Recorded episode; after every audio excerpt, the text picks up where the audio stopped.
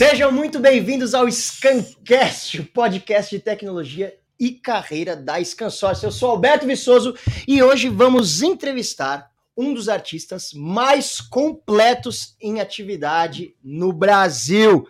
Ele que é uma simpatia de pessoa, é músico, apresentador, jornalista, humorista, cantor youtuber, porque agora a gente tem que ser youtuber. Ele já fez cobertura do Oscar, do Festival de Cinema de Cannes, do Festival de Veneza, ele cobriu Olimpíadas, Fórmula Indy e Copa do Mundo. Ele também acompanhou a cúpula do Mercosul e uma convenção da ONU com os maiores líderes políticos do planeta Terra. Pois é, se isso tudo já não bastasse por uma vida inteira, ele também já foi apresentador em diversos canais no Brasil, participou de um dos programas mais polêmicos e de maior alcance na história desse país, o CQC, que vocês provavelmente conhecem, e diversos outros programas também na televisão brasileira. Ele é diretor, dublador, tem livro lançado, entre outras coisas, que se eu for ficar falando que esse homem já fez, gente, o podcast acaba. Com vocês, Rafael Cortez. Muito bem-vindo, Rafa. O que, que, é isso, Roberto? Um esquisito, histérico. Para, eu te conheço há muitos anos. gente, esse aqui é o Alberto Viçoso, a gente é colega de comédia há muitos anos. Ele me convidou para fazer parte desse podcast muito, de muito legal, de um assunto muito proeminente, muito bacana, mas me, tá me assustando. Você. Para aqui! Menino é pra bravo, acordar, a gente tá cortando a galera calma, e falando de mim com uma formalidade. Fala, eu cortei isso aqui, e, e falando essas coisas toda a minha agenda. Aí a galera fica achando que é mais coisa do que de fato é, entendeu? Gente, isso é verdade. O Rafa é um amigo de muitos anos e é um prazer te receber aqui hoje, é Rafa. Isso, de verdade. Muito obrigado por ter vindo. Eu que agradeço de estar aqui no Scancast das Scansource. Que, que nome legal, né? Scansource. É legal, mas. Eu tô falando de jeito Scansource? Tá, tá. Que bacana, né? Com sotaque perfeito, inclusive. Scansource, é importante enfatizar que aqui na Scansource nós não fazemos caminhões. Aqui não é Scania, entendeu? Tem gente que fala assim, ah, vou ver lá o podcast dos caminhão. Não, tem a Scania e tem Scansource, certo? Que é outro nível, exatamente. Que é outra coisa, beleza? E é importante falar que o Scancast de hoje é oferecido pela Dell. Scancast da Scansource. Puxa vida, vem pra cá que você ainda concorre a muitos prêmios hoje. Uma grande impressora. Não? um fax. Um ia ser muito um legal, né? Pô, vocês podiam fazer uns prêmios retrô, assim, né? Pegue um pager, juro por Deus, assim, Isso você dá é um legal. prêmio retrô, assim, você compra num sebo um pager que a Mobitel tinha no ano de 97 e no final você sorteia isso, fica retrô um Atari, entendeu? Imagina que da hora, cara. Dois pager tem que ser, né? Pra você oh, trocar mensagem com alguém. O cebolão, lembra do cebolão? Eu tive. Cara. Você teve um cebolão? Porra. E lembra também da, daquele, da, do orelhão? O orelhão era um, um Walkman de uma orelha só, que lançaram na Copa, eu tô muito velho, na Copa do Mundo de 86, saiu o orelhão, que era um, um, um Walkman que você botava aqui, em um ouvido só, com uma antena aqui, ó, e ele era verde e amarelo da cor da seleção. Se você dá um prêmio desse no final aqui, a tua audiência quintuplica. A gente tem que começar a pensar nisso. É Prêmios isso. retrô, tecnologia retrô. Por que, que a pessoa quer a tecnologia do futuro? É, porque o futuro, sentido. o futuro, a gente já vive o futuro. Nós, agora, oh, não, não tô brincando não, cara. Se você faz uma dinâmica aqui, em que a pessoa tem uma interação e no final você sorteia um prêmio da tecnologia retrô, isso ia ser cult pra caramba, cara. Imagina só um, um, um computador de tubo, uma TV Filco 1976. É você vai num sebo, você compra isso por 25 reais. Que você tem que regular o, o vertical e o não, horizontal. Não, não vai usar mais. A pessoa vai ter para colocar lá como objeto de decoração, entendeu? É. é. que nem tem aquele Game Boy. Você não usa mais Game o Game Boy. Boy. Tem, tem, tem, tem, bem da Tectoy. Porra, da hora. Ou o Tetris, aquele pem, põe. Pem, pem. Como é que era um daquele lá que tinha quatro teclas coloridas? É isso, cara. Tá certo, viu? Você tá muito mal acostumado querendo saber do futuro. O passado tá aí cheio de coisa boa pra gente. É isso. Bom, o Rafa veio aqui, gente, para falar sobre. Isso é muito interessante. Como tirar os sonhos do papel. Isso é, é sobre isso, gente? a gente vai se perder. Nós combinamos outra coisa. Eu queria falar sobre Smartex. Eu, eu tô muito preocupado com o futuro das Smartex nesse país, viu? Eu quero muito concentrar nosso papo sobre isso hoje. Mentira. Aqueles que mudam a pauta e deixam o condutor. Como assim? Sim, vamos falar sobre isso. Rafa, bom, vamos lá. O Rafa, gente, esse cara simpaticíssimo que vocês vão ver. Olha só, muito importante. Vocês podem mandar perguntas. Já vibrou aqui meu relógio? Eu nem sei, já começou a chegar a pergunta. É. Mas manda uma pergunta boa, porque se não for boa, eu não vou fazer. Você sabe que as pessoas vão perguntar sobre o CQC, né? Porque acabou o CQC. Com quem que você não se dava bem? Por que o Rafinha saiu brigado com o Taça? É, são essas as perguntas é que vão chegar. que chega para você? Cara? É só isso. É mesmo? Eu posso estar falando sobre o que for, entendeu? Eu posso estar anunciando a minha paternidade, coisa que não acontece uma vez que sou estéreo. É, mas só vão perguntar: oh, seu filho chamaria CQC? É isso. Só querem saber disso. Mas vai lá. Isso é incrível, né? Porque se você assistir, com certeza você já falou isso 237 vezes, né? Não deve ser a mesma pessoa que pergunta. Ah, não. Mas é impressionante como os temas são sempre iguais, né, cara? Bom, então não vamos falar sobre isso. Eu queria que você começasse falando como foi entrar no CQC. Não, sacanagem. Cara, vamos lá. A gente, vamos, a gente fala aqui muito sobre tecnologia e você é o único comediante brasileiro que lançou um especial de comédia durante a pandemia. Como é que foi isso? Como é que você apresentou para as pessoas, cara? Na verdade, não, não, eu não sei se eu sou o único que lançou um especial de comédia durante a pandemia, não. mas seguramente eu sou o único cara da comédia brasileira que lançou um especial gravado durante a pandemia no formato permitido pela pandemia, que era o drive-in. Só há um especial de comédia brasileiro no ar hoje na internet, gravado em um drive-in que é o meu, chama Antivírus o Show. É, e é um bom exemplo do que a gente pôde fazer durante esse período de isolamento social. Quando veio a pandemia, houve um primeiro momento que, assim como todas as pessoas, incluindo você e quem está assistindo a gente, eu sofri muito e lamentei pelos cancelamentos de sonhos, projetos e agendas que todo mundo sofreu junto, né? Sim. Aquele momento da negação. Pô, não, não, não, pô, vou perder o show ali, eu ia fazer o projeto foda. Ah, não, tinha viagem bacana, tinha minha agenda, isso aqui ia sair do papel, todo mundo passou por isso. Mas em questão de duas semanas, eu já estava proativo no contra-ataque. Eu falei, peraí, esse é o novo normal? É agora? É assim? Por quanto tempo a gente não sabe, né? A gente não sabia se ia durar três meses, seis meses, dois anos, uma década. A gente torcia para passar rápido. Uhum. Mas na sequência eu comecei a falar, bom, já que é assim que tem que se dançar, vamos dançar conforme a música. O que, que dá para fazer? Tô em casa o dia inteiro. Vou ficar maratonando série no Netflix? Eu vou ficar bebendo e comendo o tempo inteiro? Vou acabar louco. Falei, vou produzir conteúdo. Então eu usei o isolamento social e o período de isolamento para construir um conteúdo de comédia que fosse um novo solo, falando sobre o isolamento social. Aí nasceu a ideia do Antivírus o Show, um show que só fala de isolamento social advindo da Covid. E eu comecei a testar as piadas em live de Instagram, porque Legal. não podia fazer encontro presencial de jeito nenhum. Uhum. Pub, bar, comedy club, teatro, tudo fechado. E eu fiquei testando piada todo domingo, às 8 horas da noite, em live no meu Instagram e às vezes também no Facebook. E aí eu ia fazendo, ia monitorando a eficácia das minhas piadas por emoticon, cara. Depois eu pedi a devolutiva, manda uma DM dizendo o que você achou dessa piada, e você também. E aí foi assim que eu construí um show inteiro de comédia stand-up sobre isolamento social via live. E quando a pandemia deu uma afrouxada e começou a poder fazer show, o formato de show era drive-in. Uma hora para de uma hora para outra tinha drive-in em todo canto, uhum. todo canto do Brasil. E aí eu comecei a fazer show em drive-in, cara. E testar essas piadas num novo momento, agora presencial, para pessoas dentro de carros.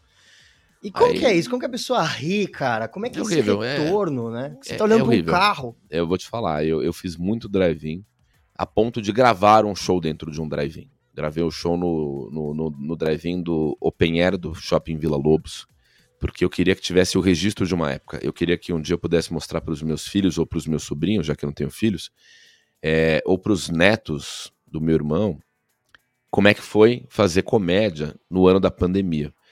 E por isso que eu gravei no, no, no Drive-In, é, passando por cima de todas as dificuldades. E as dificuldades são como eu vi a piada, como, como ouvir o retorno da piada, na verdade, né?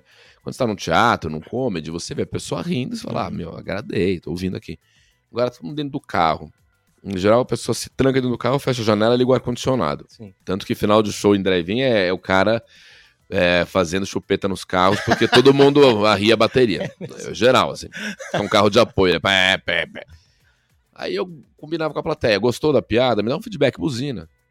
Não gostou? É, pisca uma lanterna. Tinha esses códigos.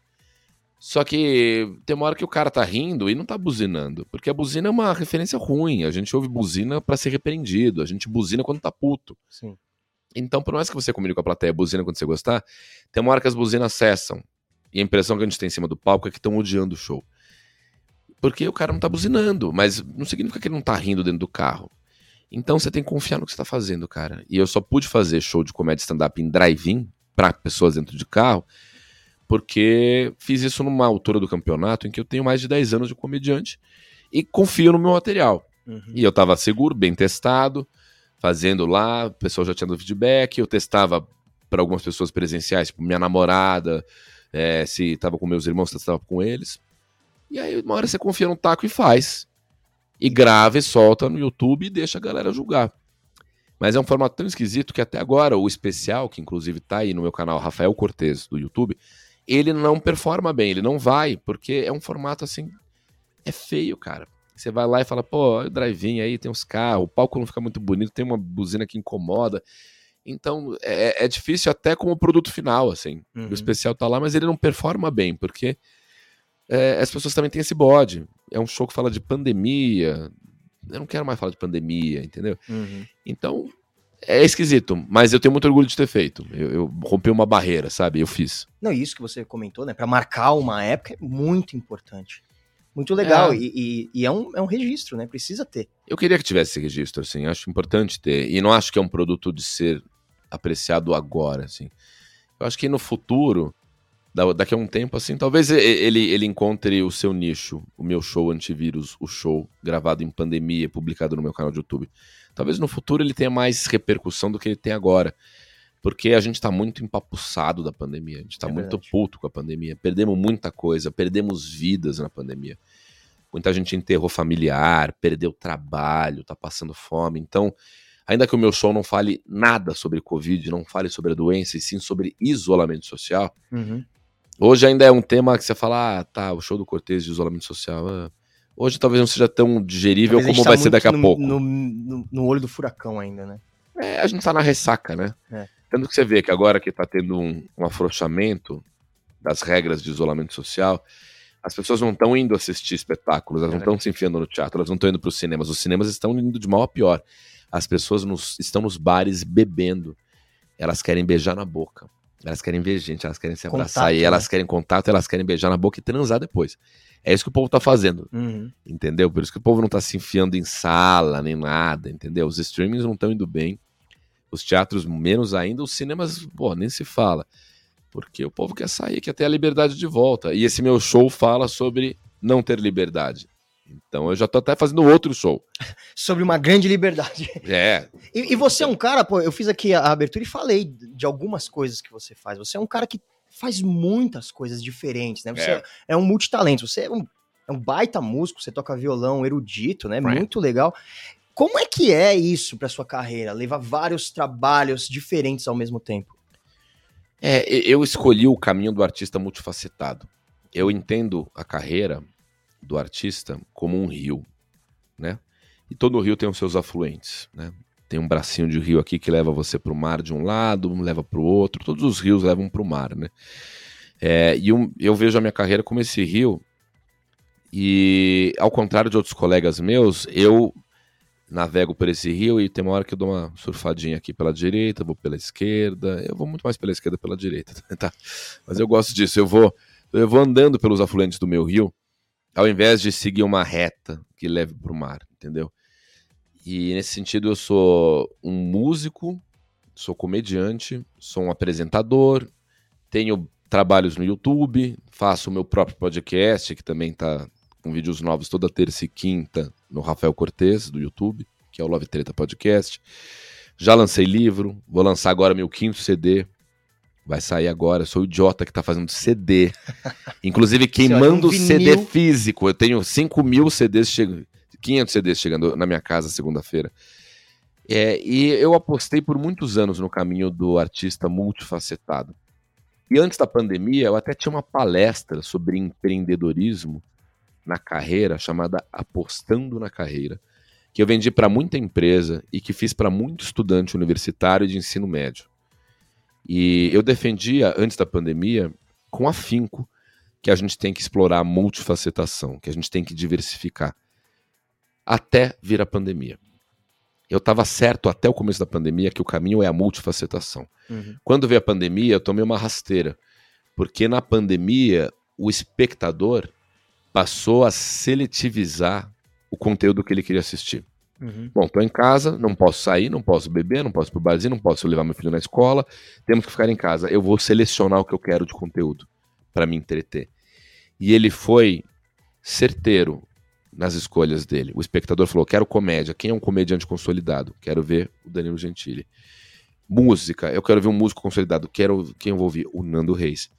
Eu não fui a primeira escolha desse espectador, porque a minha carreira é plural. Uhum. E é muito estranho isso. Eu sempre tenho trabalho, mesmo quando eu não tenho trabalho. Eu não estou na TV agora, mas eu não paro de trabalhar, porque o meu braço de televisão está fechado agora. Mas está aberto o da internet, está aberto o da comédia. É... Mas, por outro lado, eu sempre tenho trabalho e não tenho trabalho. Sim. Eu sou uma associação de muitas coisas, mas eu não sou a primeira escolha do espectador. Okay. Isso foi uma cilada que eu. Porque você não se especializou em uma só coisa. É, eu não foquei nisso. Outro dia eu troquei uma ideia com o Afonso Padilha, e, e o Padilha, eu falei, pô, Padilha, você tá muito bem, né, no comédia stand-up. Falou, Cortez, eu tenho que ser muito bom no stand-up. Eu só faço isso da minha vida. E é isso. Se o cara só faz isso da vida dele, em algum momento a coisa vai dar certo. A menos que ele só faça isso e faça muito mal feito e não seja bom. É, e como eu sou um cara que faz muita coisa simultaneamente, eu sou um pouco bom na comédia, um pouco bom na música, um pouco bom no YouTube, um pouco bom na televisão, mas eu não sou a primeira escolha de nada. Uhum. Nem da Globo, nem da Band. Puta, Cortez, mas ele vai poder fazer? Ele não tá fazendo música? Sempre tem essa confusão. É, ele Aí deve estar tá com a agenda cheia, porque é, faz muita coisa. É a mesma coisa, o músico pensa em me chamar para tocar junto, eu falo assim, o Cortez toca bem, né? Ele tá cantando também. Mas acho que ele não vai poder, ele tem o canal dele no YouTube, né? Eu acho que ele tá ocupado. Não, ele vai fazer agora uma série com a TV Cultura. Então, eu, eu, eu tô empregado e, e, e, nunca tô, e é muito maluco isso. De modo que depois da pandemia, eu não sei se eu recomendo mais tão fortemente a multifacetação. Não tô muito mais certo sobre isso. Entendeu? O, o, o Cortez pós-pandêmico mudou de ideia. Quem sabe ele muda. É, de... eu tô pensando ainda, não tô certo sobre isso. Eu preciso. Você, você também não acha que às vezes pode ser. Ah, a gente tá falando do cara que ganhou na Mega Sena?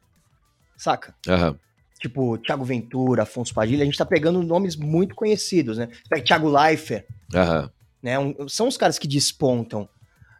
Cê, eu, eu, eu, é uma dúvida minha também, não tenho nada colocado. Porque eu também sou esse cara que faço um milhão de coisas, né? É... Às vezes eu acho que você limitar suas possibilidades é um risco também, né? Tudo tem seu risco. É, tem. É, é que eu acho que assim, é, essa construção formal do trabalho Sim. no Brasil hoje acabou. Eu venho de uma época assim que meus pais tinham um plano de carreira, entendeu? Meu pai era um cara que trabalhava na Fundação do Comércio Exterior e tinha muitos anos à frente da Funsex, sabe? Minha mãe trabalhou como é, assistente social por muitos anos na Santa Casa de Misericórdia de São Paulo. E eu achava, quando era criança, que eu ia ser contratado por algum lugar e ficar muitos anos trabalhando nesse lugar. E na verdade isso vai acabar, não tem mais isso no Brasil. Uhum. Vai ser muito raro daqui para frente uma pessoa permanecer muitos anos numa empresa, porque passa a ser inclusive uma coisa prestigiosa quando a pessoa é talentosa a ponto de ser comprada pela concorrência aqui, ali, acolá. Sabe, é, é, raro um profissional que fica muito tempo dentro de uma mesma casa. E vai ser cada vez mais raro. Você vê o Sérgio Rial, que é o grande nome do Santander, um executivo dos mais prestigiados no Brasil e também fora dele, está saindo do Santander para ir para outros lugares, como o Thiago Leifert, que é um cara pica da galáxia da Globo, está indo para novos desafios. Então, é, eu acho que essa, essa, essa visão conservadora que a gente tinha no passado de fazer carreira, permanecer muito tempo na casa, ter uma CLT, ganhar os benefícios, acabou. O bom profissional agora migra de cá para lá. O que ele tem que se, se hum. ligar é em se manter atual. Ele tem que ter um conhecimento de causa que converse com as linguagens vigentes do momento, assim, né? Então, Perfeito. nós estamos na rede social, pô, rede tá social agora é isso, tá aquilo, é exatamente, exatamente, tá exatamente. Mas me fala uma coisa, como é que é esse papo aí? Fala um pouco sobre como é tirar os sonhos do papel. Porque, cara, você, você realizou muitos sonhos.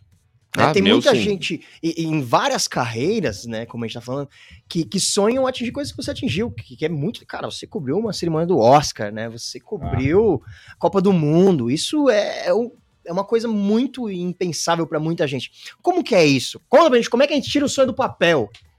Trabalhando muito, e tentando encontrar a cerejinha do bolo, né? Hoje, para mim, é mais fácil realizar os meus projetos porque eu, como profissional, eu optei por um caminho com as minhas finanças. Uhum. Ao invés de ter o um melhor carro, morar na casa mais foda, de ter um bem de consumo muito mais pica do que eu gostaria, eu prefiro viver modestamente. Eu tenho os meus confortos e acho que eu tenho uma vida muito boa. Mas, por exemplo, eu vi que o Marcos Mion tem não sei quantos mil tênis. Eu tenho, de verdade, assim, cinco pares de tênis. Do mesmo modo que eu tenho é, seis calças, tenho dez blusas. Cueca eu tenho um monte, e meia também, que é obrigatório, mas assim. Ainda bem, viu? Eu moro num apartamento relativamente legalzinho, mas ele, ele para mim, ele poderia ser maior, em Perdizes. Tem um sítiozinho e tem um carro, que é um carro usado, que eu gosto do meu carro, cara. Se eu tivesse investido o meu dinheiro em ter um puta apartamento, trocar de carro todo ano, ter um monte de boot, um monte de roupa legal, pegar os outros blazers, etc., não tem problema. Seria um valor para mim. Mas eu prefiro pegar o meu dinheiro, guardar o meu dinheiro, deixar ele aplicado. E de tempos em tempos eu pego a minha grana e financio o meu próprio projeto. Ao invés uhum. de ficar pedindo dinheiro pro governo, uhum. para ninguém me chamar, do, me chamar de ressentido é, da Lei Rouanet, mamador da teta do governo. Uhum. Isso ninguém vai poder dizer. Uhum. É, eu pego minha grana e eu aplico minha grana e de tempos em tempos eu invisto no meu projeto, entendeu? Quero fazer um disco de música popular brasileira. Não dependo do meu empresário vender, não, não dependo de edital, não dependo da modinha do momento. Eu vou lá, pego, contrato os meus músicos, pago por isso e faço, lanço e comunico isso pro meu público. Uhum. E se aí, cara, quando o produto tá feito, ele não, não é mais meu, ele não pertence mais a mim, ele pertence às pessoas. E vai do mérito do projeto ficar popular ou não. Quase todos os meus projetos autorais não são populares. Mas é um fato que eu realizo todos os meus sonhos, porque eu tenho essa estratégia, né? Então, você perguntou como tiro os sonhos dos papéis. Eu usei essa política, assim, guarde dinheiro, tenha uma vida um pouco mais modesta, não gaste com bens de consumo e tenha dinheiro para você pagar pelos seus projetos. É o uhum. que eu uhum. acredito hoje. Claro que no passado não era assim. E eu também continuava realizando. E como é que eu realizava no passado sem grana? É, trabalhando com muito, muito, muito mérito, muito esforço e sendo muito cara de pau. Eu era um cara, eu sempre fui assim, bicho, quando eu não, não tinha nome, não tinha grana, eu era um pé rapado que morava num BNH da Vila Madalena, trabalhava num restaurante francês, duas noites por semana, tocando, pra ganhar três reais de couvert por mesa, e ao mesmo tempo, final de semana, eu era o jumento de um saltimbanco, fazendo teatro infantil, em tudo que é canto. Da periferia até teatro folha. É eu, eu, eu também já queria tirar os meus sonhos dos papéis. Sim. E aí eu era o cara cara de pau. Puta, não tenho grana para fazer esse projeto, não tenho como fazer. Quem é que manda nessa empresa aqui? Será que posso pedir uma grana pra esse cara? Eu ia bater na porta. Oi, tudo bem? Posso falar com você? Tipo, não você já tem, né? É. Hum. Foi assim, por exemplo, que eu entrei no CQC. O CQC era um programa que me queria como produtor. Eles queriam que fosse um produtor de conteúdo do CQC. Eu não queria. Mas o que eu fiz? Eu topei na reunião para conversar sobre a vaga de produção do CQC. E quando eu estava diante dos diretores, eu falei, eu vim aqui para negar vaga e pedir para ser repórter. Mas você não é repórter, você não tem perfil de repórter, você não tem os pré-requisitos, você não faz stand-up, você não tem show de comédia, você não tem um videobook. Eu falei, não tenho. Por que, que eu vou te deixar fazer o teste? Eu falei, porque se você deixa fazer o teste, fazer o melhor teste da tua vida, cara. Então, quem não tem grana, como eu tenho grana agora, aplicada para pagar os seus próprios projetos, tenha cara de pau o suficiente para bater na porta das pessoas e pedir uma oportunidade. Não fica pensando que, ah, se eu trabalhar com modéstia aqui, o cara vai olhar para mim, uma hora minha hora vai chegar, Deus tá vendo. Bicho, cara, você pode passar 200 anos assim. As coisas viraram para mim, bicho, porque eu passei anos insistindo e sendo carudo. Uhum. Eu sou até hoje. Pra você ter uma ideia, eu sou sócio da minha namorada. Minha namorada tem uma confeitaria muito boa chamada Glacé Patisserie. Eu sou sócio, divulgador e investidor da Marcela, que é a gênia por trás dos doces. A Marcela é muito mais modesta. A gente vai numa degustação junto, eu chego, Marcela vai lá e mostra para o cliente. Eu já sou o cara que fala assim: escuta, você tem que comprar isso aqui. Isso aqui é o melhor doce que comer na tua vida. E digo mais: você vai comprar isso aqui, e como é que a gente faz para vender na tua loja e conseguir expandir para esse e esse cara? Ela, ela, fica besta, porque eu falo: é assim que tem que ser. Uhum. Mas é óbvio que para você chegar nesse ponto de ser muito cara de pau e dizer me contrate, você tem que confiar cegamente no que está fazendo. E eu tenho uma confiança absolutamente genuína no que eu entrego. É um outro passo para tirar seu sonho do papel. É você ser cara de pau, mas é você saber que você vai dar conta, entendeu? E aí você não pode blefar. É, você não pode colocar, fala francês no currículo e é, na hora, é. Ou dizer, ô, oh, eu vou ser muito bom se você me contratar para fazer o seu produto aqui, eu vou cozinhar para você, minha comida é uma delícia. Se a sua comida não for uma delícia, bicho, é aquela coisa. Eu falei pros caras do CQC, me contrata que você é um bom repórter. Eles me contrataram e me botaram na linha de frente.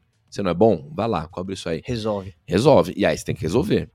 Então é ter confiança no que você faz, ser cara de pau pra caramba, é, pedir as grandes oportunidades, não ser muito humilde, porque a humildade em excesso não ajuda ninguém a tirar o projeto do papel. E uma vez que você consegue fazer o primeiro, ser estrategista de carreira. Beleza, não vou gastar todo o dinheiro que eu ganhei aqui, guarda, reserva, para fazer outro, e outro, e outro. É sempre assim que eu vivo. E nisso já são quase 30 anos, cara. Cara, é, é muito legal isso que você tá falando, pelo seguinte. É, eu sempre fui esse cara de chegar no ambiente pedindo desculpa, dá licença, dá licença, opa, desculpa, ah não, que legal, né? Muito assim, não, não vou incomodar. Cara, depois de uma época eu falei, meu, quer saber, velho? Eu tô aqui, eu sou assim, então eu chego no ambiente do jeito que eu sou, falo, oh, faço uma bagunça aqui, beleza. Gente, tem três pessoas aqui atrás ali, eles têm que ficar se segurando, eles podem fazer barulho. Tá o Fernando, o Lucas e a Ellen. Só que a gente causa. E aí, no começo, eu percebi que as pessoas faziam um pouco assim. Depois a, a galera começava a, a falar, pô, que legal. Então é isso que, né, que você tá falando. Você não tem que pedir muita desculpa, né? Você tem que saber o que você vai fazer. Beleza, eu, eu vou segurar uma bronca. Cheguei aqui na, na e falei, gente, vamos fazer uma bagunça aqui, vamos fazer um vídeo, vamos trazer o Cortez aqui pra bater um papo? Vamos. Você vai segurar um papo? Tem que segurar, né? Claro. Se você chega aqui e eu ficasse assim, ah, então, Cortez, eu sou muito seu fã. Queria que você falasse um pouco da sua carreira. Meu, é, é, eu ia achar bem estranho. Conhecendo você um pouquinho, eu falar que você coberto. E, e, como que. E é muito louco que você fala que você entrou assim no CQC, né? Porque não dá para negar que é, é uma grande virada, né? O CQC foi uma grande virada para sua ah, carreira, foi, né? Foi ótimo. Ainda é, bicho, eu tô colhendo do CQC até hoje. E você foi da primeira, da primeira leva, né? Porque depois leva, é. começou é. a sair uma galera, começou a entrar outra gente, e aí o CQC também já tava chegando mais no fim, e depois ele acabou, acabou né? Como você bem sabe, não temos mais o CQC no ar. Não tem, não tem. Eu fui da primeira geração que era o chamado Dream Team, né? Era um, um, a galera que realmente marcou a época ali, né? Sim. Foi uma sacada, os caras. Eu, eu sei que esse é um bom exemplo do quanto um pouco de ousadia, empreendedorismo não fazem mal a ninguém. E é uma pena que o CQC tenha acabado em 2015, estejamos hoje em 2021 e a TV barra os realizadores barra produtores de conteúdo pareçam ter retrocedido e não aprendido nada com o CQC. Isso é verdade. O CQC era um programa que entrou num circuito convencional chamado TV Brasileira e falou: vamos fazer diferente? Vamos pegar o que vocês já fazem e fazer com um pouco de ousadia a mais? E, de fato, o CQC foi uma revolução para publicidade na televisão, porque as vinhetas do CQC, Sim. as chamadas, os anúncios comerciais do CQC eram todos fora da casinha, duravam 10 segundos, eram umas propagandas sem palavras, eram umas vinhetas animadas que tinham um roteirinho quase sempre nonsense, né? Sim. Eu e Rafinha Bastos estamos tomando Antártica no bar, e chegam dois caras vestidos de terno e gravata, que nem os CQCs, eles são CQCs covers, nós lutamos, brigamos, temos uma luta com dublê, no final brindamos Antártica, isso durou 15 segundos, fala, foi isso? O que aconteceu, né? isso foi uma reinvenção na publicidade, era uma reinvenção na edição, edições ágeis, uma reinvenção na sonorização, uma reinvenção no grafismo, né? Tinham imagens, é, elementos engraçadinhos, meio HQs que entravam no meio. O político falava alguma coisa, o nariz dele crescia. Cara, é isso. Essa edição do CQC marcou também é, muito. Cara. A galera depois pra internet levou isso, né? Levou isso, total. Até hoje. Né? Era uma reinvenção também na maneira de apresentar, uma informalidade dos âncoras, né? Uma hum. informalidade que depois foi copiada por todo mundo, e todo mundo hoje é âncora informal, né? Todo mundo, é. até o JN, o Jornal Nacional, é todo informalzão. William Bonner conversa, brinca com a Renata. Faz lá, é, é, abre Instagram. É, levanta, eles, eles andam. E foi uma reinvenção também no sentido de talentos. Uhum. O CQC podia ter estreado com um time consolidado, mas eles optaram por pegar desconhecidos e dar a eles uma oportunidade. O mais conhecido ali era o Marcelo Taz, todo mundo sabe quem é, e o Rafinha Bastos, na época, tinha a página do Rafinha. Ele era a segunda pessoa mais conhecida e ele era um cara de nicho, Sim. de uma recém-chegada à internet no Brasil. Em tudo isso que eu falei é para mostrar que ousadia ainda é um negócio, cara. E passados todos esses anos, eu acho uma pena que ninguém tenha entendido a lição que o CQC deu. É, sejam ousados, pensem fora da casinha. E é uma pena maior ainda quando você lembra que essa ousadia foi iniciada por argentinos e não por brasileiros. é verdade, cara. É verdade. A, a empreitada do CQC começou no, na Argentina com Mário Pergolini e o Diego Gebel, dois argentinos, que venderam formato para Chile, Portugal, Itália, aí depois Brasil. E aí, porra, era o suficiente para a gente ter pensado que tem que pensar fora da casinha. Total. Pensado que esse modo de funcionar é super eficaz. E a TV brasileira está contando isso há muitos anos e parece que a gente esquece isso de tempos em tempos. O TV Pirata nos anos 80 era uma sátira isso, né, da Globo dentro da Globo, os caras enlouquecendo. O Porta dos Fundos veio para a internet para enlouquecer a internet. E aí, estamos em 2021 e tá todo mundo conservador, com medo de ousar. Empresas com medo de ousar. Uhum. Formadores de opinião com medo de ousar. E a ousadia no entretenimento, ela tem uma eficácia que está provada há 30 anos, pelo menos. Na história da humanidade, então, é. nem se fala, né? E é isso. Então é uma pena. Isso aqui era revolucionário não tem mais e tá todo mundo meio com medo. Ah, não, não sei se eu faço, não sei se eu vou. Faço, não faço. É, mas que vão achar de mim? Aí o politicamente correto, a patrulha ideológica, o cancelamento na internet. Um perdão da palavra, foda-se. Faça, faça, paga para ver, porque a colheita vem. É uhum. óbvio. Muito louco isso. E como que é essa transição? Porque você pegou um momento muito forte, né? O CQC tava bombando. Acho que na época era o, era o programa que mais era falado no Brasil inteiro. E aí surgiu a internet meio que junto, as redes sociais começaram a bombar. Como você bem citou do, do Rafinha Bastos, eu lembro que ele tinha um, um vídeo bombado, que era aquele do Nana Neném. É. Foi aí que ele começou. Acho que foi é. o primeiro vídeo a viralizar de stand-up aqui no Brasil. Foi na Nenê. Foi na época que, que eu também tava começando a fazer stand-up, acho que 2006, 2007, alguma coisa assim. assim. É, total, total. E, e, e o CQC mérito dos produtores, conseguiram ver essa galera que tava começando a surgir. A gente no, nos comedies, as pessoas não sabiam que era stand-up. Eu lembro de eu, de eu falar as pessoas, eu faço stand-up. As pessoas falavam, o que, que é stand-up? É. Aqui no Brasil, você, você pegou isso com sim, certeza. Sim. O que, que é stand-up? Daí você tinha que explicar o que era stand-up, né? E aí eu acho que rolou esse mérito de ver a galera que tava ali, pegou, né? No, no Blicker, na época, lá na, na, na Vila Madalena, né? Que saiu de lá o, o, o Rafinha, saiu o Danilo, o Oscar ah. Filho. É, então pegou essa galera. E ao mesmo tempo que tava chegando nas redes sociais. Como que foi passar para as redes sociais, cara? Como foi essa transição? Ah, quando, quando eu comecei é, no CQC, eu, eu. Na verdade, minha carreira começou em 94, com 17 anos. Cara, eu vou te responda, mas tem muita pergunta chegando. Eu vou ter não, que eu vou ser breve é que... aqui. Não, não, vai na, não, vai não, mas aí, vamos responder as pessoas. O mais legal é responder as pessoas. mas assim, quando eu comecei a minha carreira artística aos 17 anos, não tinha rede social. A gente trabalhava com assessoria de imprensa, mandava fax. Né? Eu lembro que deu ser ator e mandar fax para as assessoras de imprensa e para os jornalistas das redações pedindo para sair uma notinha na Folha. Aí depois veio o e-mail. Eu trabalhava numa, numa produtora de televisão e o nosso âncora do programa que eu produzia, o Rubens Rivelino, mande um e-mail para programa tal, símbolo de arroba, ele falava símbolo de arroba, papapá.com.br. Aí no, no CQC veio o Twitter, e o Twitter era a rede. Não, no CQC, quando a gente começou o CQC, era o Orkut. Então tinha comunidades do CQC, você fazia o depoimento, tinha um testemunial do CQC. Sim. Aí veio o Twitter e tava uma boa, assim. Mas o Twitter, no começo do CQC, ele, ele não era o Twitter que ele é hoje. Tanto que a gente fazia uso do Twitter é, meio aleatório, assim. Eu lembro quando a gente fazia comédia stand-up no começo, Sim. a gente tinha uma insegurança dos nossos shows e queria testar piada e show, a gente fazia longe. Eu ia para Teresina e estreava o meu solo em Teresina, porque se não fosse bem em Teresina, as pessoas do sul do país não saberiam. As pessoas da minha cidade, São Paulo, iam demorar para saber que eu não fui bem em Teresina. Que louco, né? Não tinha esse entrelaçamento entre os estados através da rede social. A rede social, ela era o registro de uma geografia local, assim, sabe?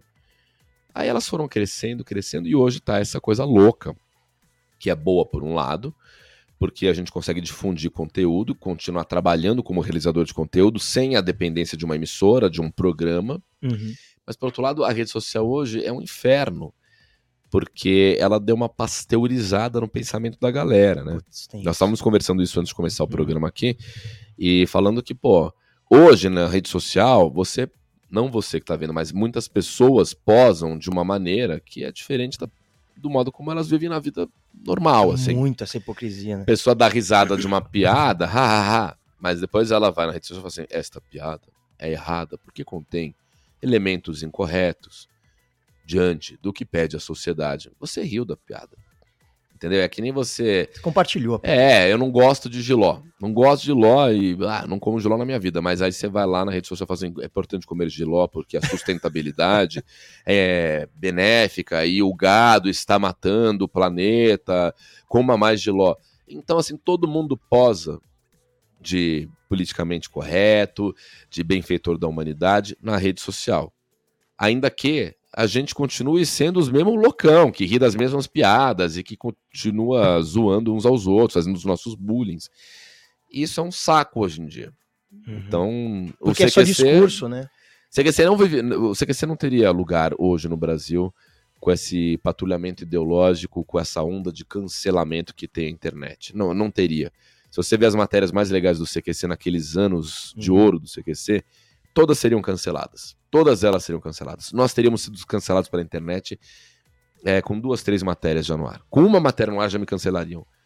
Pô, ele entrevistou fulano, fez uma piada que eu achei meio homofóbica. Olha, ele falou com o cara. Foi, achei meio gordofóbico isso que o Cortez fez. Cancela o Cortez. Pá, fora Cortez, hashtag Cortez. É isso. Esse é um lance saco. do não pode, eu acho engraçado porque quem faz isso, e eu entendo que tem a sua necessidade, tá, tá, tá, tá, tá, tá. Tem tudo isso. Mas eu acho que tem já uma inversão de valores, né? Porque a galera que teoricamente seria a galera mais para frente, progressista, é a galera que tá criando um novo conservadorismo do que não pode ser feito. É, ah, não, isso não pode, isso não pode. Não, aqui não pode, não pode, não pode, também não pode, não pode, não pode. É, começa a ficar complicado mesmo. Eu, eu, eu vejo muito artista, que o artista que é esse cara ousado, tem muito artista podendo artista de fazer, não, isso você não pode fazer. Não, você tem que fazer assim que Então, realmente, é, a gente tá vivendo um momento delicado. Mas, mas haverá o contra-ataque. Eu, eu, eu, consigo. Eu não sei dizer como que isso vai acontecer, mas eu, eu, eu tô antevendo um momento muito breve que nós vamos viver, assim, de empapuçamento geral das redes sociais, assim. Do mesmo jeito que aconteceu Segunda Sem Carne na história Sim. da humanidade, é, mais e mais pessoas vão começar um suicídio viver... das redes sociais. Exatamente, vamos viver uma coisa de resgatar uhum. o, o, o, antigo como o retrô. É que nem o vinil. O vinil acabou porque surgiu o CD. Mas hoje tem um monte de gente que fala assim, meu, eu gosto de vinil. Então, quando um, um, cara vai lançar um álbum, ele prefere lançar hoje uma tiragem pequena em vinil, porque tem um público para isso. Uhum. Como vai ter um público em breve, que vai tocar o foda-se pra rede social e vai querer educar o seu filho sem rede social, Sim. numa escola sem rede social, vai ter o dia sem rede social, Vai ter o dia do hoje eu vou ler um livro impresso ao invés de ficar no Instagram. E, e, e em breve, talvez, a gente consiga viver um, um, modelo equilibrado entre consumir a rede social, que jamais desaparecerá, Sim.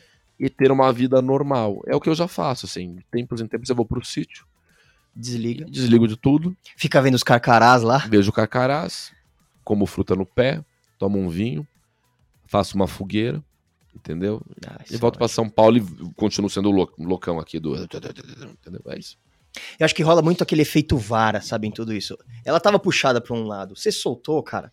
Ela vai até estabilizar, achar um, um meio é, termo, sabe? Eu não sei que eu nunca segurei uma vara. Olha só, vamos lá, vou começar aqui. É muito quinta série, né? é muito da quinta série. Vamos dizer, o Alberto, ele, ele, vai bonito. O Alberto é comediante, gente. Ele tá aqui, ele, é outro Alberto Viçoso. Ele tá aqui porque ele, tá, ele tem uma marca, ele tá ganhando um cachê, ele, ele tem um contrato com as um Eu tenho, eu, tenho, eu tenho limites aqui. Então ele, ele quer rir das coisas, ele quer fazer as piadas da quinta série que nem eu, mas ele tá tipo, não, minha empresa. Peraí, deixa eu falar. Vai, Bom, vou falar aqui. Vamos, começar, vamos abrir aqui um, um pouco de, de perguntas da, né, do público e depois a gente volta. Vou começar com uma pergunta do André Guerreiro. Qual foi o seu primeiro computador? Uau, nossa, meu primeiro computador. Putz, foi um, um, um, Meu primeiro computador foi um Dell. Foi um Dell. Ah, mandou um bem, Rafa, não. olha só. Juro por Deus, foi um Dell. Era um Dell e, e para mim já era um bom computador. Ainda é. Era um, já era um bom computador, porque assim, na casa dos meus pais, a minha irmã comprou naqueles de tubo tubo mesmo, assim, que uhum. foi o primeiro da família, assim. Nós tínhamos uma Olivetti, que era uma máquina ah. de escrever, que eu cheguei na infância a pensar fazer um curso de datilografia. Quando eu ia entregar o meu currículo, eu ia para agências de emprego pedir currículo, pedir para trabalhar em videolocadora, como atendente, etc. E, e, pediam muito que a gente tivesse curso de datilografia, quando eu tinha 15, 16, 17 anos. Então tinha uma Olivetti na casa dos meus pais, aí minha irmã, que foi sempre foi a pioneira de tecnologia na família, minha irmã é uma puta editora, editora de imagem excelente, disputada em todas as produtoras e agora nas emissoras. Thaís Cortez é uma tremenda editora. E a Thaís sempre foi o elo de tecnologia da minha família. Então a Thaís trouxe para nossa casa um computador de tubo que ficava desligado o dia inteiro. Ninguém sabia mexer. Minha mãe passava o mouse, minha mãe passava o mouse na tela do computador. Era assim, aquele computador verde, sabe? Mas o meu que eu tive era um Dell que já era no formato de Mac, assim, sabe? Que você abria e fechava. E ele era gigante, pesado. Uhum. Eu ainda tenho esse computador na minha casa. Porque o, o, o arquivo que está dentro dele, ainda dá para acoplar disquete. Às vezes eu entro, coloco meus disquetes e falo, cara, olha o que eu escrevia em 2004, os textos que eu produzia. De vez em quando eu ligo, enfio os meus disquetes e faço um passeio no tempo, assim, sabe? Cara, você tem disquetes com arquivos. Que tem muito disquete com arquivo. Como eu tenho fita cassete com áudios que eu gravei meus, assim, eu sou todo. Eu guardo tudo, cara. Eu guardo tudo. Eu tô facilitando o trabalho dos meus biógrafos. Se um dia eu valer a pena, ponto de alguém fazer uma biografia, uma tá, biografia tudo tá, tudo lá. Tá tudo lá. Olha, a Dalvani B da Silva Bom dia, Rafael. Uh, pergunta para o Rafael qual foi a sua maior realização profissional e se tem um objetivo profissional que ainda não atingiu. Fala isso para Dalvani. Ah, cara, eu acho que minha maior realização profissional é, foi ter feito um talk show para estudantes dentro de uma faculdade. É, eu há anos tenho esse sonho de ser o primeiro cara da comunicação brasileira a fazer um talk show que se passa dentro de uma faculdade e onde os estudantes da própria faculdade trabalham no talk show para terem uma experiência prática Legal. dentro daquele universo teórico que eles têm na faculdade, né? Faculdade de comunicação sempre tem aquela teoria, todo mundo aqui fez comunicação, então vai lá, olha, o que é uma ilha? E babá, fica um tempão falando, escrevendo roteiro, escrevendo como se faz uma pauta, estudando como faz uma pauta.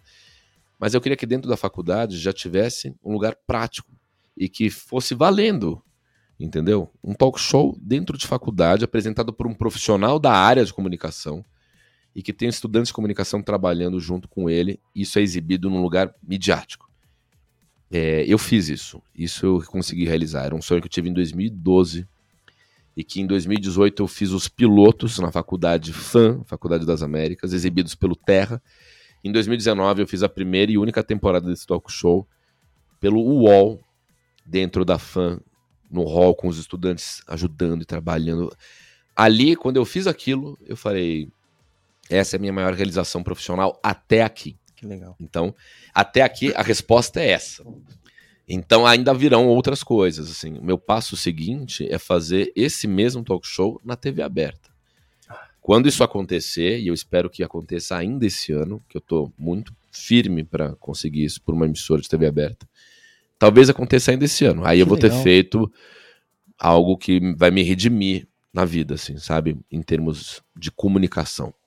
Mas muitas outras coisas eu fiz. Elegia da Alma, o meu disco de violão instrumental, é o produto que eu lancei autoral, da qual eu mais me orgulho assim como tem o Música Divertida Brasileira, que é um projeto meu de resgate e releitura de música de MPB engraçada em versão pop rock.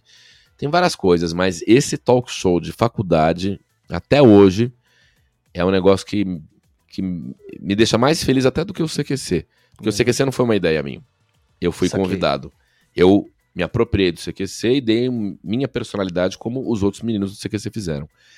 Mas quando você vê um projeto teu empregando 35, 40 pessoas, sendo feito num palco da faculdade, tem 500 alunos cantando, porque o Nando Reis está no palco tocando para eles, você fala, cara, cara isso só está acontecendo né? porque eu bolei essa história. Uhum. Aí isso é, isso é realização, isso é foda.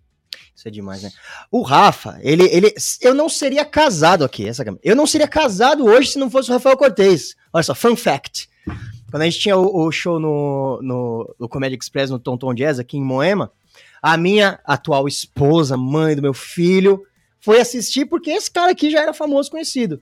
Aí ela chegou lá no dia, a concorrência por ele era muito grande, foi o que sobrou. Acabou sobrando Alberto Viçoso e estamos até hoje. É bonitinho você falar minha atual esposa, isso é bem perigoso. Quando você chama a sua esposa é de minha atual esposa, é porque você antevê uma segunda esposa em algum não, momento não, futuro. Eu, Tua esposa tá puta com você. Eu não tenho capacidade para isso. Eu não tenho é. a menor possibilidade. É porque ela vai te dar uma surra, meu filho. Já era, né? Já ferrou. Daniel Santana pergunta: Rafael.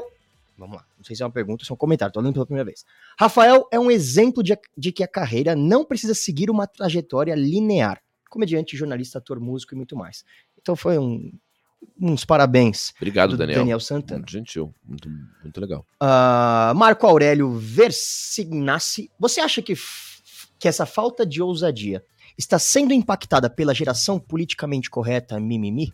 Tenho certeza absoluta que sim. Uma, o, a pergunta dele é perfeita, porque a falta de ousadia dos meios de comunicação, é, das empresas, dos realizadores de conteúdo, dos empreendedores, está diretamente abalada por uma geração politicamente correta mimizenta. Isso é um fato incontestável, sim.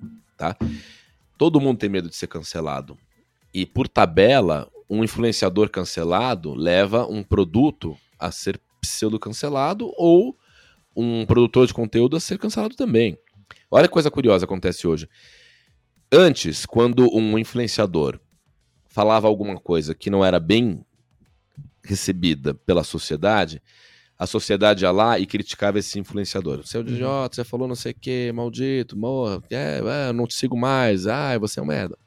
Hoje, quando o influenciador faz uma coisa que a sociedade não gosta, a sociedade já tem um contra-ataque. Ela vai ver quem são os contratantes desse influenciador.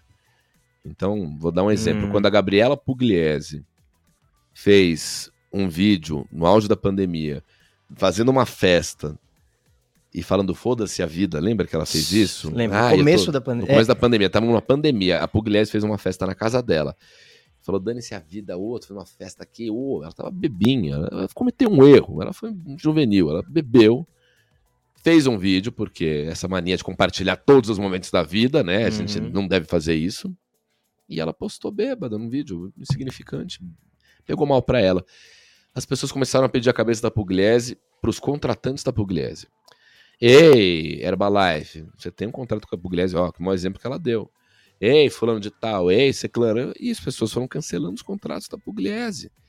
Então, assim, as empresas também são impactadas com o politicamente correto, porque se elas não tomarem uma providência em relação ao influenciador, elas também são canceladas.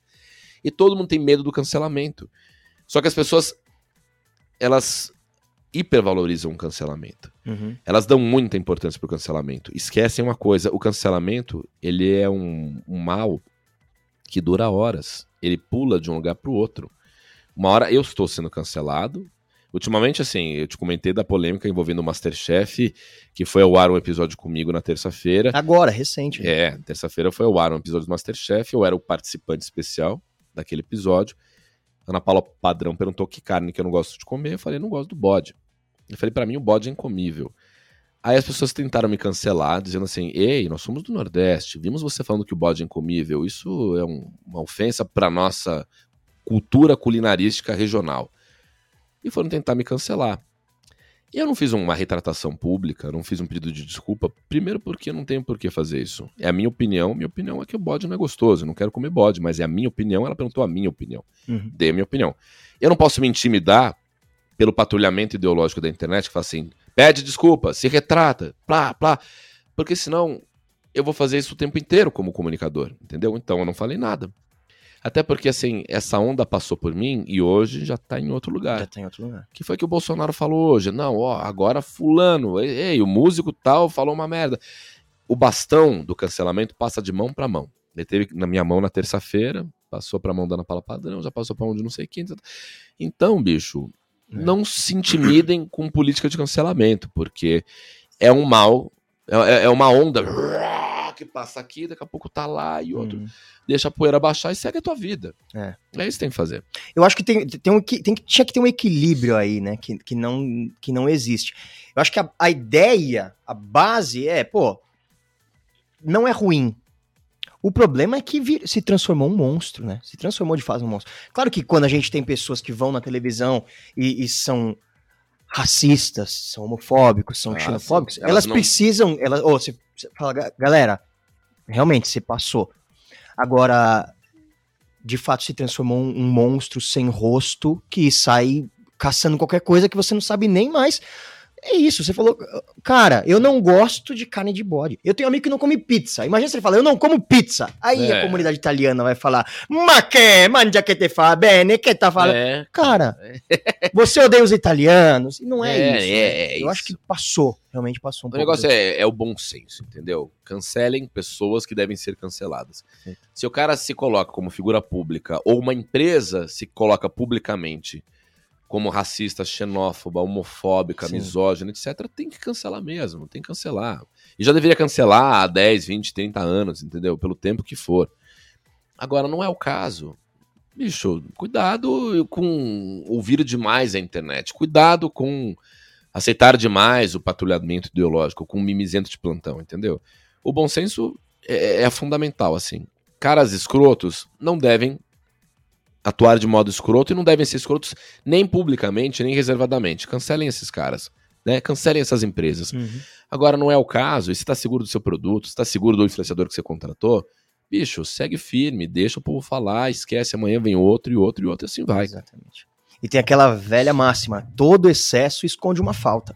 A pessoa é. que está se excedendo, correndo atrás disso, é a pessoa que mais precisava se autopoliciar. É, é. é. Enfim, polêmicas à parte, temos mais perguntas. O Daniel Santana, que te elogiou agora há pouco, né? mandou. Tem que ele é fazer. É bonitinho, né? fazendo essa dele, vai todo empolgadinho, né? Você viu, gente? Ele tá todo animado com uma oportunidade. Olha lá, Scansers. E sabe o que é mais legal? Você é o cara para apresentar isso aqui mesmo. E a Scansers tem que ficar ligado aí, porque você recebeu já muitas sondagens de concorrências é e ou aumentam o seu passe aqui dentro e renovam o seu contrato por mais dois anos, ou você sai. E você já falou para mim isso nos bastidores. Tô brincando. Ah, é, bacana. O que, que foi? Caiu o link, pessoal? o Daniel Santana te mandou uma pergunta agora. É. Com tanta tecnologia, todo mundo pode tirar os sonhos do papel. Ponto. Cortês, você pode fazer um paralelo entre o seu show, o Homem Nu, e como as pessoas podem testar e materializar as suas ideias? Claro, pô, legal. Obrigado. Quem é esse Daniel Santana? Né? Cara, ele deve ser um dos caras que estavam lá na sua. Ele ah, trabalha, trabalha aqui. aqui. Muito bem, Daniel Santana tá querendo um aumento. Não, porque eu tô, eu tô achando que é um, um, fake do meu pai ou da minha mãe. Sabe tanto da minha vida, pô. Daniel, é o seguinte, é, é, eu tô fazendo um show novo chamado O Homem Nu. E, e, primeiro que ele é um show que aborda um tema que eu percebi que ainda não foi cancelado na internet. O hum. tema da andropausa. É muito difícil você achar um tema na internet que não seja sujeito a um cancelamento ou que já não tenha um mimimi. Vai fazer piada de humor incorreto, de humor raiz.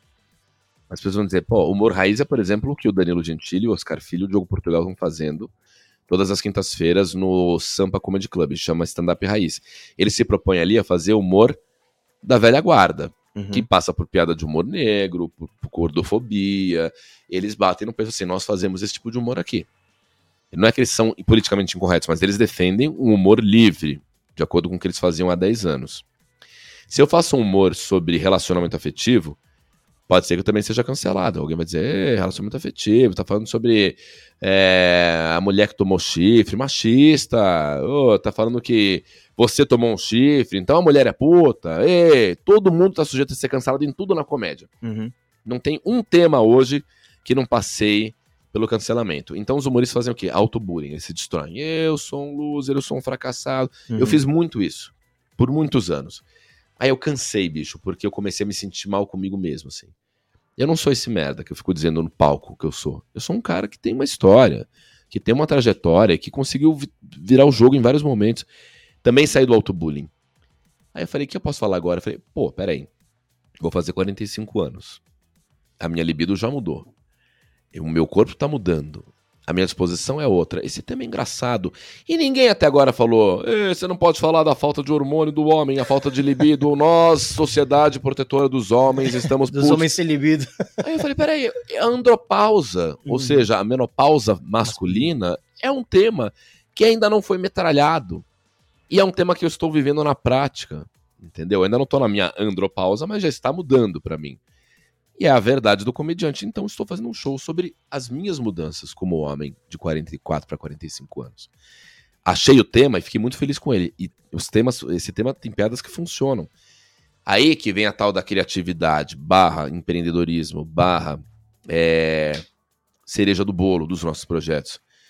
Do mesmo modo que durante a pandemia eu testei um show inteiro sobre isolamento social em live de Instagram e gravei esse show num drive-in uhum. e postei na minha rede social, agora eu preciso de um processo novo, criativo e legal para fazer esse meu show. Eu pensei, pô, eu vou testar essas piadas com a plateia e dois comediantes.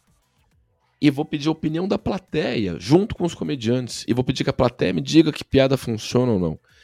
Porque é o que a gente faz. Quando você está querendo piada, você bate um papo com seu, sua rede de contato de comediantes, uhum. você troca uma ideia com seus, amigos, com seus amigos da comédia, fala assim: você acha essa piada aqui boa? O cara vai te falar. Putz, mas espera aí, vou testar agora para minha mina, vou fazer agora para os meus filhos, vou fazer para os meus pais. E nada mais é do que o brainstorm. Sim. Eu estou fazendo brainstorm de piada no palco com os meus amigos comediantes e a plateia. Então eu faço, ó, oh, beleza, agora vou fazer essa piada, blá blá blá, você acha que funciona? É, puta, você tem que trocar piada, tal, coloca essa palavra no lugar. Pera aí, plateia, você concorda? Vocês entenderam esse, esse registro? Acho que aqui eu devo falar de Pablo Vittar ou Tami Miranda. Tami funciona mais. E na hora que eu fizer o grito de guerra, é uou, uou, uou, uou, uou, uou, ah, Zenga. Não, ah, faz o do, do El Chan, que é mais engraçado do que o Rei Leão. Boa, quem mais acha? Levanta a mão. Então, vou lá aqui, beleza. E no final desse processo, que eu faço uma vez a cada 15 dias no Acústico Business, aqui em São Paulo, um lugarzinho pequenininho, eu vou ter um show. Uhum. E, e, acho que é um processo diferenciado de se fazer comédia, entendeu? De abrir, né? Abrir, abrir, chamar as pessoas da plateia para participarem de uma mesa de construção de piadas, junto com dois comediantes ao lado do Cortez. Toda sexta-feira, uma vez a cada 15 dias tem. Hoje, sexta-feira, dia 10, às 9 horas da noite, tem de novo. Acústico Business é um lugarzinho pequeno para 35 pessoas. Então, quem quiser ir hoje lá, vai, que vai ser legal. É bem legal na, na Paulista, né? É. No finalzinho da Paulista. Vamos ver aqui. O Matheus Comercial. Esse é um belo nome, hein? Matheus Comercial. Rafa, sendo um artista multifacetado, multifacetário, ele colocou multifac, multifacetário, tá te chamando de velho. Como enfrentou as mais diferentes dificuldades no início da carreira? Exemplo, comédia e música, caminhos até então que se diferem. Como você enfrentou isso? Eu, eu enfrentei vivendo as experiências. Eu vivi tudo, cara. Eu, eu, eu lembro que quando eu era moleque, assim, 17, dos 17 até os 31 anos, é, a minha maneira de enfrentar uh, as dificuldades que eu tinha de querer fazer tanta coisa ao mesmo tempo, de me ver artista plural e não ser nada ao mesmo tempo também. Minha maneira de viver essas coisas era falando mais sim do que talvez. Então, essa era a diferença, assim. O cara me chamava, ó, oh, a gente tem uma peça infantil, pensamos em chamar você porque você toca bem violão. E tem que tocar violão na peça, mas você não é ator. Você topa? Topo. Não, mas você não é ator. Mas eu topo entrar, aí vocês me ensinam, a gente ensaia pra caramba, eu vou assistir, eu vou estudar por fora. Então vem. É a ousadia, né? É a ousadia. Falou, cara, bora. Ah, pô, ah, eu sou músico, mas eles pedem para que eu seja ator, então não vou pegar. Vou pegar. Entendeu? Tudo que vinha. Ó, você quer trabalhar aqui na minha empresa? A gente tem um salário horroroso e você vai começar como cabo man. Quem sabe lá na frente você não possa fazer alguma coisa. Topo. E eu era cabo man, ficava lá trabalhando na empresa, ficava na rua trabalhando como cabo man, mas eu ficava buscando oportunidades para aparecer. E essa história é verdade. Eu, eu, realmente fui contratado no começo da minha carreira, quando eu tinha 20 anos, eu fui trabalhar numa produtora de conteúdo televisivo e eu queria ser repórter e apresentador. Mas a vaga que tinha era de Cabo Man, então eu fiquei de Cabo Man na rua. Beleza, já tá ali pelo menos, eu né? tava ali, mas eu ficava pensando, pô, ninguém vai ficar me olhando aqui como Cabo Man, dizendo, nossa, como é ótimo Cabo Man. Quem sabe ele não pode ser um repórter? ninguém olha pro Cabo Man e fala assim, acho que ele pode ser repórter, acho que ele pode ser artista. É. Então o que fazia, assim, eu era Cabo Man e eu ficava buscando uma oportunidade de aparecer. Aí eu, eu percebi que a repórter tinha muita dificuldade de encontrar pessoas na Paulista que parassem para falar com ela, porque a Paulista é um lugar que tu anda 200 por hora. Uhum.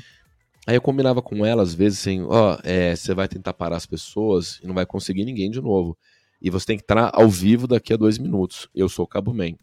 Vou deixar o cabo já posicionado, você não vai ter problema, a câmera já conversei com ele. Você vai parar, as pessoas vão parar, eu vou passar, você me para. Aí, pá. Ah, vamos falar aqui sobre vasectomia. Quem pode falar? Esse garoto. Oi! Qual é o seu nome? Rafael. Fale sobre vasectomia. Ah, claro, meu pai fez vasectomia. Aí eu ia falando. Entendeu? Eu sempre aceitei os convites e fiquei uhum. pensando em que, de que maneira conseguia ir adiante ali. Eu sempre estou no lugar, mas pensando um pouco além, entendeu?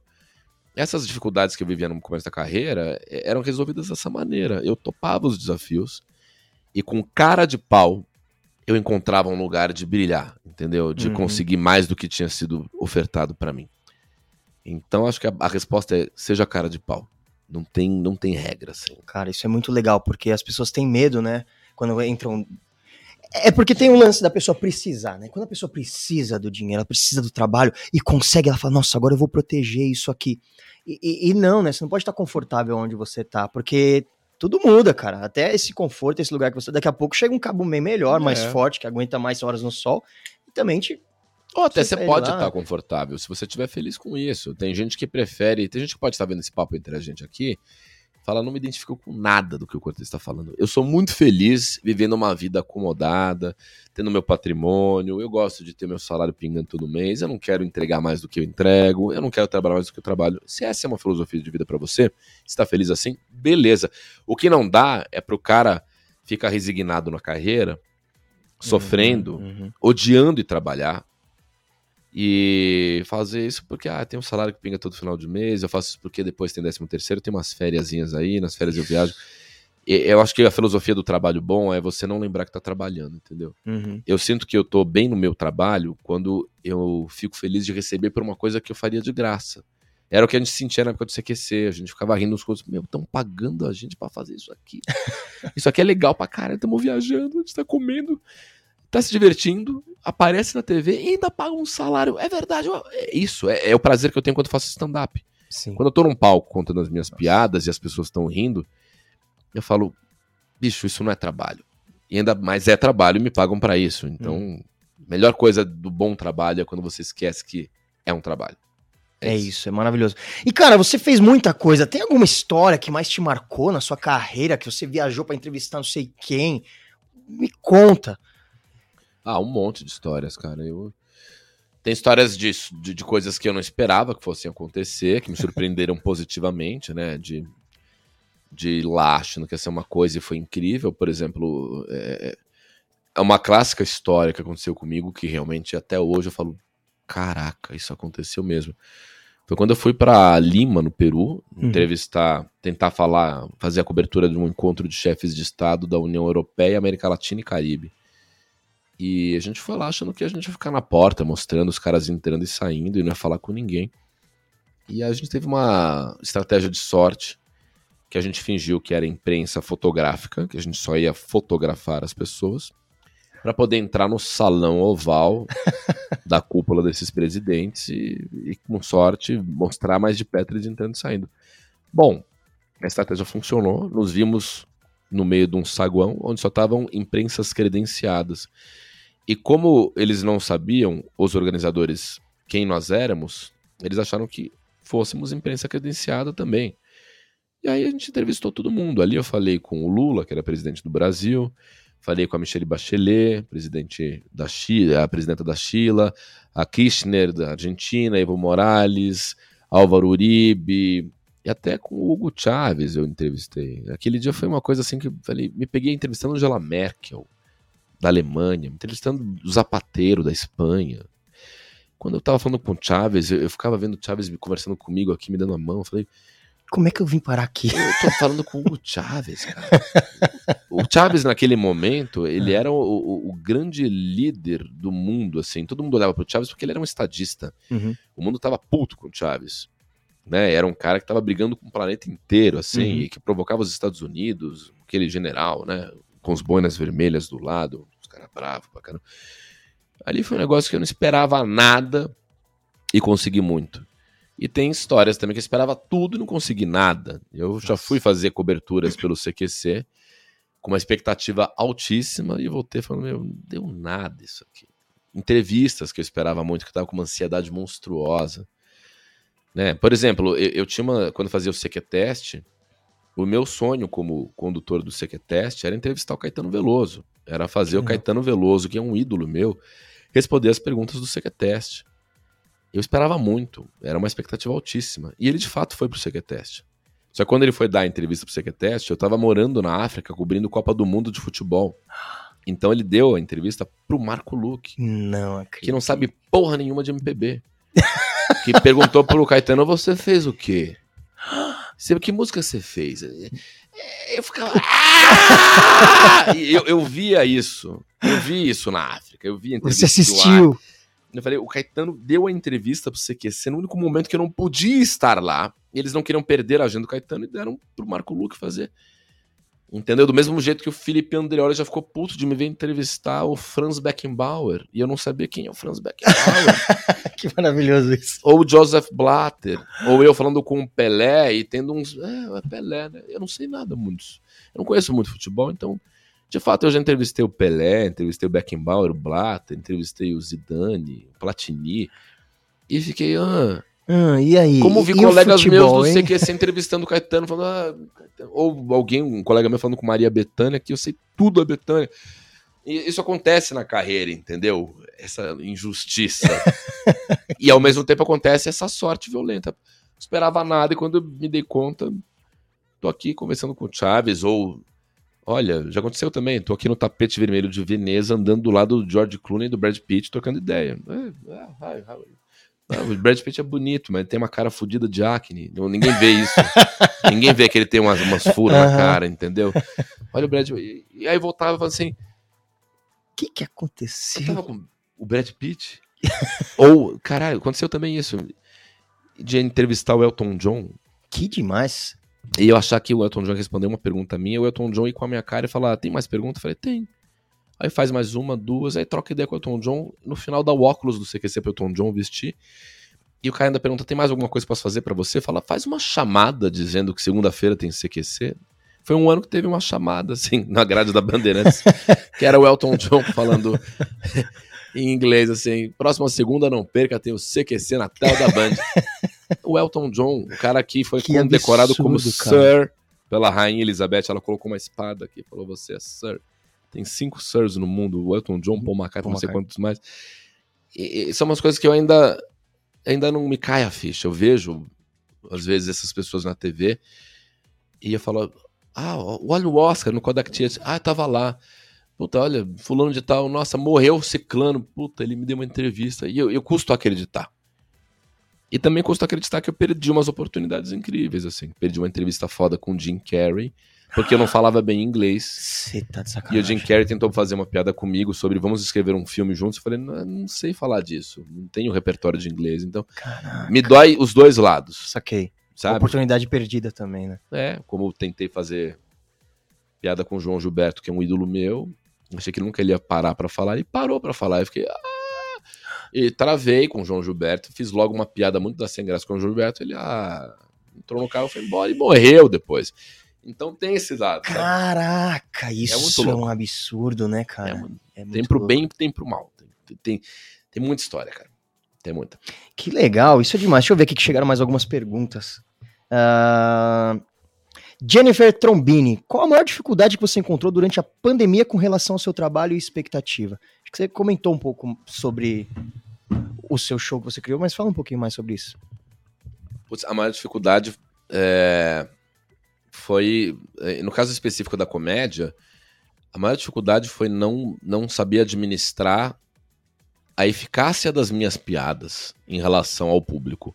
Quando eu testava as piadas nos, nas lives de Instagram, eu tinha uma dificuldade de entender se elas estavam gostando da, das piadas ou não, porque se eu parasse para ler o comentário, essa piada tá boa, mas seria mais legal se ele falasse assim do que assado.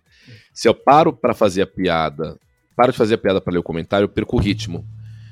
Então eu tinha que, durante o teste de piadas, entender que era mais pelos emoticons que eu tava vendo se estava rolando, não. Mandou carinha de rindo com lagriminha? Agradou. Mandou carinha de sono ou vomitinho? Emoticon de uh, piada bosta. Eu acho que não agradou. Exatamente. E em termos de piada, de construção de piadas, o primeiro, a primeira grande dificuldade foi essa. Depois, quando eu fazia as piadas para carros, era muito difícil conseguir entender que as pessoas estavam gostando, porque elas ficavam dentro dos carros e, e às vezes elas esqueciam de buzinar para dizer que estavam rindo.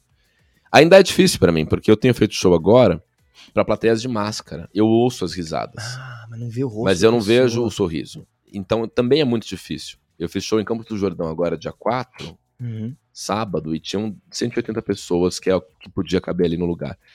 Eu ouvi as risadas, mas como tava todo mundo de máscara, eu não tinha certeza se elas estavam rindo. E eu não tinha certeza, no meio das pessoas mascaradas, quem é que tava rindo e quem não tava. Porque nós, como comediantes, a gente é faz o show não para quem gosta. Uhum. A gente uhum. faz o show para quem não gosta. Exatamente. A gente elege no rosto da plateia o cara que tá de cara fechada, a mina que tá assim, ó. E você direciona a piada para essa pessoa até ela rir. No que ela rir, você esquece ela e volta para encontrar outra pessoa que não tá gostando. Nós nunca fazemos show para quem gosta, a gente faz pra quem é. não gosta. Essa dificuldade eu tenho até agora. E tive uma outra dificuldade que é a clássica que todo mundo teve durante a pandemia, que é uma frustração diante das coisas que poderiam ter acontecido. Até hoje, ainda me dói pensar que em 2020 eu podia estar fazendo show nos navios da MSC, que uhum. eu estava em vias de fazer um contrato para fazer show em navio da MSC pelo Brasil, que podia excursionar alguns países fazendo show a bordo, como tripulante convidado, comediante de navio. Me dói não ter feito essa, essa coisa com eles. Me dói não ter feito a turnê do Nordeste que eu ia fazer. Eu ia ter um programa, o talk show universitário que eu ia fazer, ia ser um programa de grade da Rede TV. Ah, e eu não fiz, entrou o Mal Meirelles, ele tá fazendo Foi Mal na grade que eles iam dar para mim, e eles não me deram por causa da pandemia. Então, essas coisas também são muito horríveis, assim. A frustração é uma coisa que todo mundo tem e é uma das maiores dificuldades da pandemia. Eu volto e meia lembro do que eu perdi e fico triste. Nossa, é, não dá nem pra pensar nisso. Daniel Santana, acompanha o trabalho do Rafa há muitos anos e já tive a oportunidade de assistir show dele pessoalmente algumas vezes. Já cheguei a escrever stand-up. Um dia ainda crio coragem para um open mic. Ó, o Daniel Santana tá querendo trocar de profissão também. Que bom, faça isso. Faça isso. Você vai gostar, você vai ver. Eu não sei, ele, esse que trabalha aqui, né? Acho que é ele, né? Então eu Mas comecei gente... assim, viu? Eu trabalhava aqui em 2013, comecei a fazer stand-up e pedi pra sair. Voltei, fui resgatado. André Guerreiro manda uma pergunta aqui. Como você acha, Rafael Cortes, que a tecnologia influenciará os meios de comunicação? A TV vem perdendo cada vez mais público para as plataformas. Na sua opinião, qual será o futuro da televisão? Eu acho que a TV vai compactar. As TVs vão ficar bem compactas. Eu acho que esses grandes programas de espetáculos, assim, eles vão dar lugar a programas mais informais, como foi o 01. Lembra Sim. o 01 que o Thiago Leifert apresentava, que era um programa de cultura nerd, que ele botava vários bonequinhos, era uma extensão Pequeno, do YouTube. Né? É, coisinha. Aqui, aquela coisa minimalista que o Thiago Leifert, sempre genial, né? O Thiago Leifert é genial. Ontem anunciou que vai sair da Globo, escrevi um texto bonito sobre ele no meu Instagram, porque é o maior apresentador da TV aberta hoje, né? Verdade. Cara que pensa fora da casinha, é informal, é bom, é talentoso pra caralho. Mudou todos os programas pelos quais ele passou. É, ele, ele é demais. E ele é tão genial que ele, ele, sem perceber, apontou, na minha opinião, o caminho que a TV vai seguir daqui para frente, assim, uma compactação. Você vai ver TV para ver as coisas muito pequenas e, e, e em caixinhas, como é o formato que o YouTube mostrou que funciona. Os podcasts, por exemplo. Isso aqui é um podcast, ó, tem uma estruturazinha pequena. Pá, pá. Eu acho que a TV vai cada vez mais orbitar em torno desse tipo de formato. Um formato pequeno, que vai ser feito em grande quantidade. Uhum. E a TV vai manter os formatões com dois ou três figurões, assim, sabe? Vai ter um Luciano Huck fazendo um auditório grande. O Marcos Mion agora. Vai ter um Mion fazendo sei lá o quê. Vai ter, sim, um programa da Record que tem umas bailarinas. Vai ter, mas isso vai ser meio old school, sabe? Hum, a gente vai assistir esses formatos grandalhões como um, muito mais por memória emotiva. Eu falo assim, isso é um clássico. Tipo um chacrinha, né? Tipo um Silvio Santos, tem um auditório, não sei o quê. Vai hum. ter um ou outro que vai ficar assim, são pouquíssimos. E o resto vai ser milhares de colegas como eu e você fazendo tudo pequenininho, compactado, é, que tem uma transmissão modestíssima na televisão, mas é que tem um compartilhamento em rede social, em streaming. Começa que tudo em TV a partir de agora vai ter que ser 360. Não tem mais essa história de fazer TV para exibir na TV. Quando você pensa no formato para televisão, uhum. já tem que pensar como que esse formato é coexibido na rede social, coexibido no YouTube. Eu, para fazer o talk show universitário, que eu estou propondo para a TV aberta, que talvez esteja esse ano ainda, e a gente desenhou um formato em que ele tem a transmissão na emissora, ele fica abrigado num canal de YouTube, ele tem pílulas na internet, ele tem o Reels aqui, ele tem o feed a colar. É isso, a TV vai ter que dialogar com todas as redes sociais e entender que vai ganhar na quantidade e não mais na qualidade. E esse é o aspecto mais triste. Ah. Esse é o aspecto mais cruel, assim, para mim. Eu vejo muita coisa antiga assistindo O Tempo e o Vento, uma série que passou na Globo em 85 e tá no Globo Play. Ou ao mesmo tempo que assistindo Verdades Secretas, que passou em 2015, Sim. que é maravilhoso. Essas cenas longas, de paisagens, essas coisas de devaneios, uma cena de um puta de um clima, um casal se beijando, elas vão dar lugar para cenas cada vez mais curtas. Tá, tá, tá, tá, tá. Pro ator vai ser mais fácil de gravar. Ele não vai ter bifão para decorar.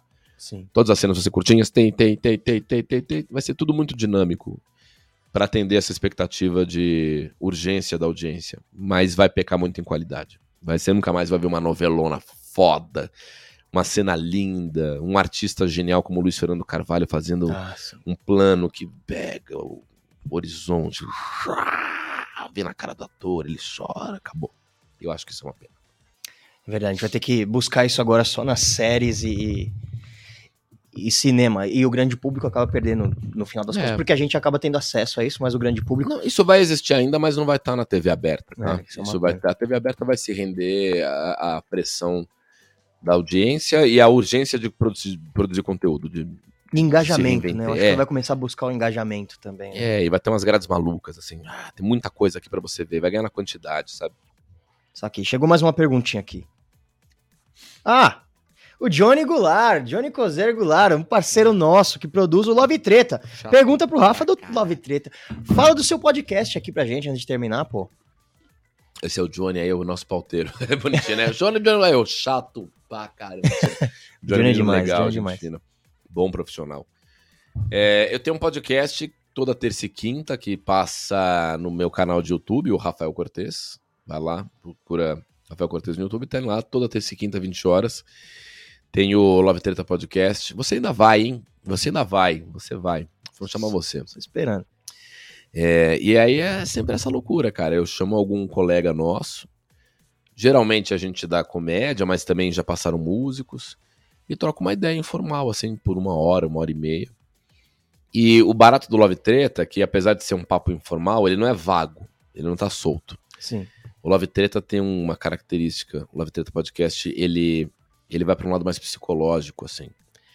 Eu tento conversar com os meus entrevistados mais dentro do viés psicológico, assim, das motivações, tentar entender o que os leva a fazer determinada profissão, né? Se eu tô falando com um comediante, como é que constrói a piada? Qual aspecto que você oculta das suas loucuras sendo comediante? Uhum. Todo comediante tem um problema, ou é melancólico, ou é depressivo, ou tem ansiedade, ou tem pânico, não sei o quê. Sim. Do mesmo modo, quando estou com um músico, como foi o Paulo Ricardo, como foi é, o Dinho Ouro Preto, que ainda vai ao ar, né? Eu procuro entender como é que é o teu processo de composição. É, é sempre um processo de análise psicológica e num papo em que eu ouço mais do que falo. E tá indo bem, cara, assim, ainda tá precisando ser conquistado e absorvido pela audiência. E é uma tarefa muito difícil, porque é um podcast que não faz apelações infelizmente, no meio do podcast hoje, é o que prolifera são os podcasts onde os cortes são sensacionalistas, né? Você pega um convidado e bota ele para falar da treta que ele teve no passado, explicar por que saiu do tal lugar, ver se dá pra tirar um pouco de sangue. Sim. O meu Love Treta não tira sangue de nada. E... É mais love do que treta, né? É, e eu também não levo convidados que sangrem, né? Sim. Eu não vou levar ninguém da família do Kevin, nenhum amigo do Kevin, para falar como é que morreu o Kevin, entendeu? Não vou levar nenhum cara que foi do pânico para dizer por que estão brigados com o Eduardo Stablish. Sim. Entendeu? Não vai, não vai atrás disso, não né? Não vou atrás disso. Eu, não, eu não, não quero ninguém que teve uma traição pública, alguém que tem um desafeto. Eu não quero o Rafael William no meu podcast para dizer como é que foi a luta dele contra as drogas. Isso não tem nenhum interesse para mim. Nenhum interesse. Eu não quero nada da miséria humana. Eu quero falar com as pessoas de boa.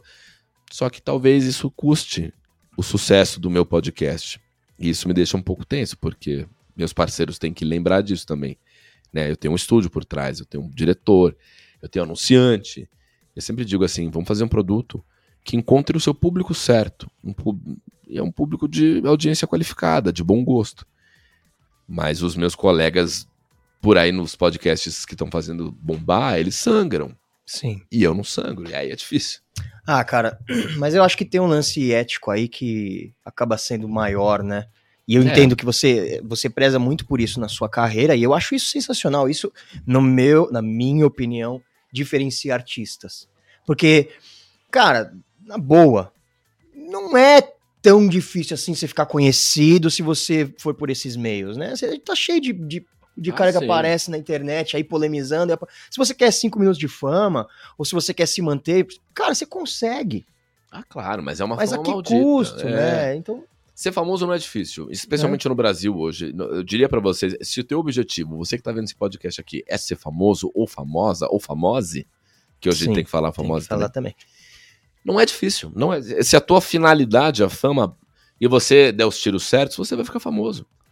E com a fama você vai até ganhar dinheiro. Mas isso vai durar assim, ó, pá. É o difícil não é chegar lá, é se manter lá. Eu cheguei lá. Passada a euforia do CQC, que acabou em 2015, eis que estamos em 2021, eu sigo aqui. Eu sigo aqui sem nenhuma mídia, não tô em nenhum contrato televisivo, não pertenço a nenhuma emissora. É, não sou de nenhum coletivo de comediantes, como Quatro Amigos, A Culpa Sim. é do Cabral. Não tô com nenhum coletivo. Não sou do Pânico, não sou mais do CQC, não sou de nada. Mas eu me mantenho aqui com uma estratégia de carreira que tem uma consistência e, e que tem um propósito, é disseminar um bom conteúdo. Então eu tenho um público muito menor do que vários colegas meus que são muito mais badalados. Mas quando uma empresa me contrata, ela sabe que eu trago comigo um público pequeno mas que é um público seleto, um público Sim. formador de opinião, um público inteligente. E essa é a construção de carreira que eu quero para minha vida agora. É, porque se eu fosse querer ficar famoso, eu não teria saído da Globo. Eu teria topado a renovação que me propuseram. Ou estaria fazendo uso da minha inteligência musical, da minha habilidade musical, para fazer hits toscos. Entendeu? Para falar que a novinha tá quicando, a novinha tem a bundinha. Olha a novinha descendo, a novinha é a bundinha. É, vou sarrar a novinha. Seria muito fácil, eu conseguiria tocar na rádio, mas eu Sim, não faço essa concessão. O disco que eu vou lançar agora em novembro não vai tocar na rádio. Não vai ser um sucesso. Isso não é um pessimismo da minha parte, mas é porque eu sei que eu não fiz um produto midiático, entendeu? Mas eu fiz um produto muito lindo e que quem parar pra ouvir vai falar: caralho, esse cara me fez bem. Sim. Então é essa a minha proposta, é convidar as pessoas para ficarem bem comigo, num contexto em que todo mundo só quer o seu dinheiro, entendeu? É isso. Totalmente. É muito importante também lembrar que temos outros programas aqui no nosso canal da ScanSource. Você está agora no canal do Scancast, mas vai lá no canal do ScanSource no YouTube, tem o Break Digital, falando sobre tecnologia de uma forma simples. A gente tem também o Outbox, que é apresentado pelo Maicon Dantas, que ele faz o unboxing dos produtos da vida real, que a gente compra e precisa no dia a dia. Então vai lá que tem muita coisa muito boa. Rafa, eu queria ficar anos conversando com você, sabe que você é um cara que eu adoro, falo bem de você para todo mundo. Mas eu queria finalizar. O que, que a gente pode esperar de Rafael Cortez nos próximos anos? Dá um spoiler aí do que, que você tá trabalhando, cara. O que, que você vai Nossa. trazer pro mundo?